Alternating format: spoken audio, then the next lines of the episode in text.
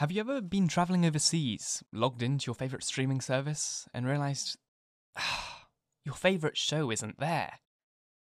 Different countries have different streaming rights, so just because you can watch Breaking Bad at home doesn't mean you can watch it overseas. Well, with Surfshark, you can. Surfshark is the VPN that I use every single day. I simply choose from one of their 3,200 plus servers in 100 countries and get back to watching the favourite shows that I love. Use the link in the description or the episode notes to get Surfshark VPN today for as little as $2.30 per month on a two year plan and get back to watching the shows that you love. Did you know that whenever you use a website, you give them permission to track what you do online? If you keep the tab open, they can see what you do and create a digital footprint of you. Well, with Surfshark Antivirus, not only will you never have to worry about downloading any risky files, but all of your web browsing will be protected, guaranteeing that you can search freely without leaving any digital footprint, and guaranteeing that you can't be tracked online. If you feel like your online protection should be better, use the link in the description and episode notes to get 76% off Surfshark Antivirus today, and feel safe every day on your devices. Hello, and welcome to The Essential Reads. My name is Isaac, and my goal is to print you a bunch of classic audiobooks in an easy and accessible way. Let's get started. The Scarlet Letter by Nathaniel Hawthorne. Chapter 15 Hester and Pearl. So, Roger Chillingworth, a deformed old figure with a face that haunted men's memories longer than they liked, took leave of Hester Prynne and went stooping away along the earth. He gathered here or there a herb, or grabbed up a root and put it in the basket on his arm. His grey beard almost touched the ground as he crept onward. Hester gazed after him a little while, looking with a fantastic curiosity to see whether the tender grass of early spring would not be blighted beneath him, and show the wavering track of his footsteps, sere and brown, across its cheerful verdure. She wondered what sort of herbs they were which the old man was so sedulous to gather. Would not the earth, quickened to an evil purpose by the sympathy of his eye, greet him with poisonous shrubs of a species hitherto unknown that would start up under his fingers? Or might it suffice him that every wholesome growth should be converted into something deleterious and malignant at his touch? Did the sun, which shone so brightly everywhere else, really fall upon him? Or was there, as it rather seemed, a circle of ominous shadow moving along with his deformity whichever way he turned himself? And whither was he now going? Would he not suddenly sink into the earth, leaving a barren and blasted spot where, in due course of time, would be seen deadly nightshade, dogwood, henbane, and whatever else vegetable wickedness the climate could produce, all flourishing with hideous luxuriance? Or would he spread his bat's wings and flee away, looking so much uglier the higher he rose towards heaven? Be it sin or no, said Hester Prynne bitterly as she gazed after him, I hate the man. She upbraided herself for the sentiment, but could not overcome or lessen it. Attempting to do so, she thought of those long past days in a distant land when he used to emerge at eventide from the seclusion of his study and sit down in the fair firelight of their home and in the light of her nuptial smile.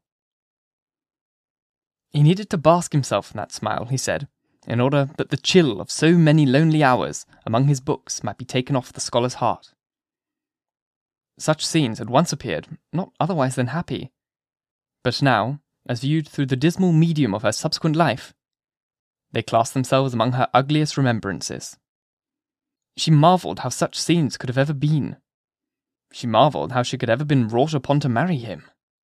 She deemed it her crime most to be repented of, that she had ever endured and reciprocated the lukewarm grasp of his hand, and had suffered the smile of her lips and eyes to mingle and melt in his own and it seemed a fouler offence committed by Roger Chillingworth than any which had since been done to him, that, in the time when her heart knew no better, had persuaded her to fancy herself happy by his side. Yes, I hate him, repeated Hester, more bitterly than before. He betrayed me. He has done me no worse wrong than I did him. Let men tremble to win the hand of a woman, unless they win along with it the utmost passion of her heart else it may be their miserable fortune, as it was Roger Chillingworth's, when some mightier touch than their own may have awakened all her sensibilities, to be reproached, even for the calm content, the marble imbune of happiness, which they've imposed upon her as the warm reality.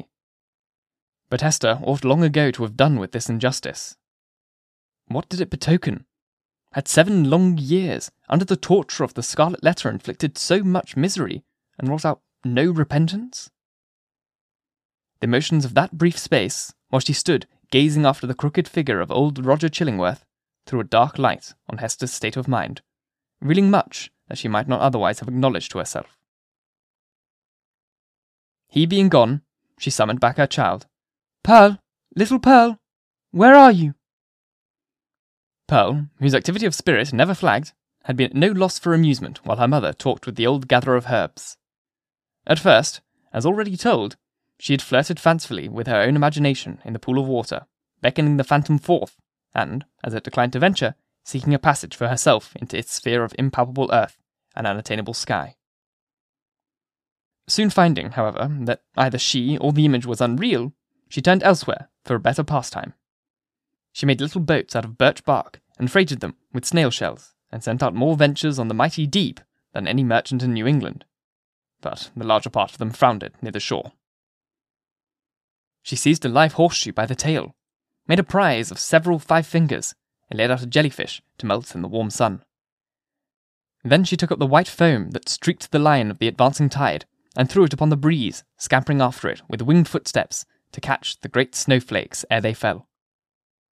Perceiving a flock of beach birds that fed and fluttered along the shore, the naughty child picked up her apron full of pebbles, and creeping from rock to rock after these small seafowl, displayed remarkable dexterity in pelting them.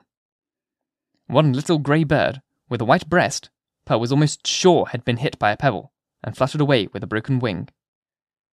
But then the elf child sighed, and gave up her spot, because it grieved her to have done harm to a little being that was so wild as the sea breeze, or as wild as Pearl herself. Her final employment was to gather seaweed of various kinds and make herself a scarf or mantle and headdress, and thus assumed the aspect of a little mermaid. She inherited her mother's gift for devising drapery and costume. As the last touch to her mermaid's garb, Pearl took some eelgrass and imitated, as best she could, on her own bosom, the decoration with which she was so familiar on her mother's. The letter A, but freshly green instead of scarlet. The child bent her chin upon her breast and contemplated this device with strange interest, even as if the only thing for which he had been sent into the world was to make out its hidden import. I wonder if mother will ask me what it means, thought Pearl. Just then she heard her mother's voice, and flitting along as lightly as one of the seabirds, appeared before Hester Prynne, dancing, laughing, and pointing her finger to this ornament upon her bosom. My little Pearl, said Hester after a moment's silence. The green letter, and on thy childish bosom, has no purport. But dost thou know, my child, what this letter means which thy mother is doomed to wear? Yes, mother, said the child. It is a great letter A that was taught me in the hornbook. Hester looked steadily into her little face, but though there was that singular expression which she had so often remarked in her black eyes, she could not satisfy herself whether Pearl really attached any meaning to the symbol. She felt a morbid desire to ascertain the point. Dost thou know, child, wherefore thy mother wears this letter? Truly, I do, answered Pearl, looking brightly in her mother's face. It is for the same reason that the minister keeps his hand over his heart. And what reason is that? asked Hester, half smiling at this absurd incongruity of the child's observation. But on second thoughts, turned pale what has the letter to do with any heart save mine? Nay, mother, I have told all I know, said Pearl, more seriously than she was wont to speak. Ask yonder old man whom thou hast been talking with. It may be he can tell. But in good earnest now, mother dear, what does this scarlet letter mean? Why dost thou wear it on thy bosom? And why does the minister keep his hand over his heart? She took her mother's hand in both her own, and gazed into her eyes with an earnestness that was seldom seen in her wild and capricious character.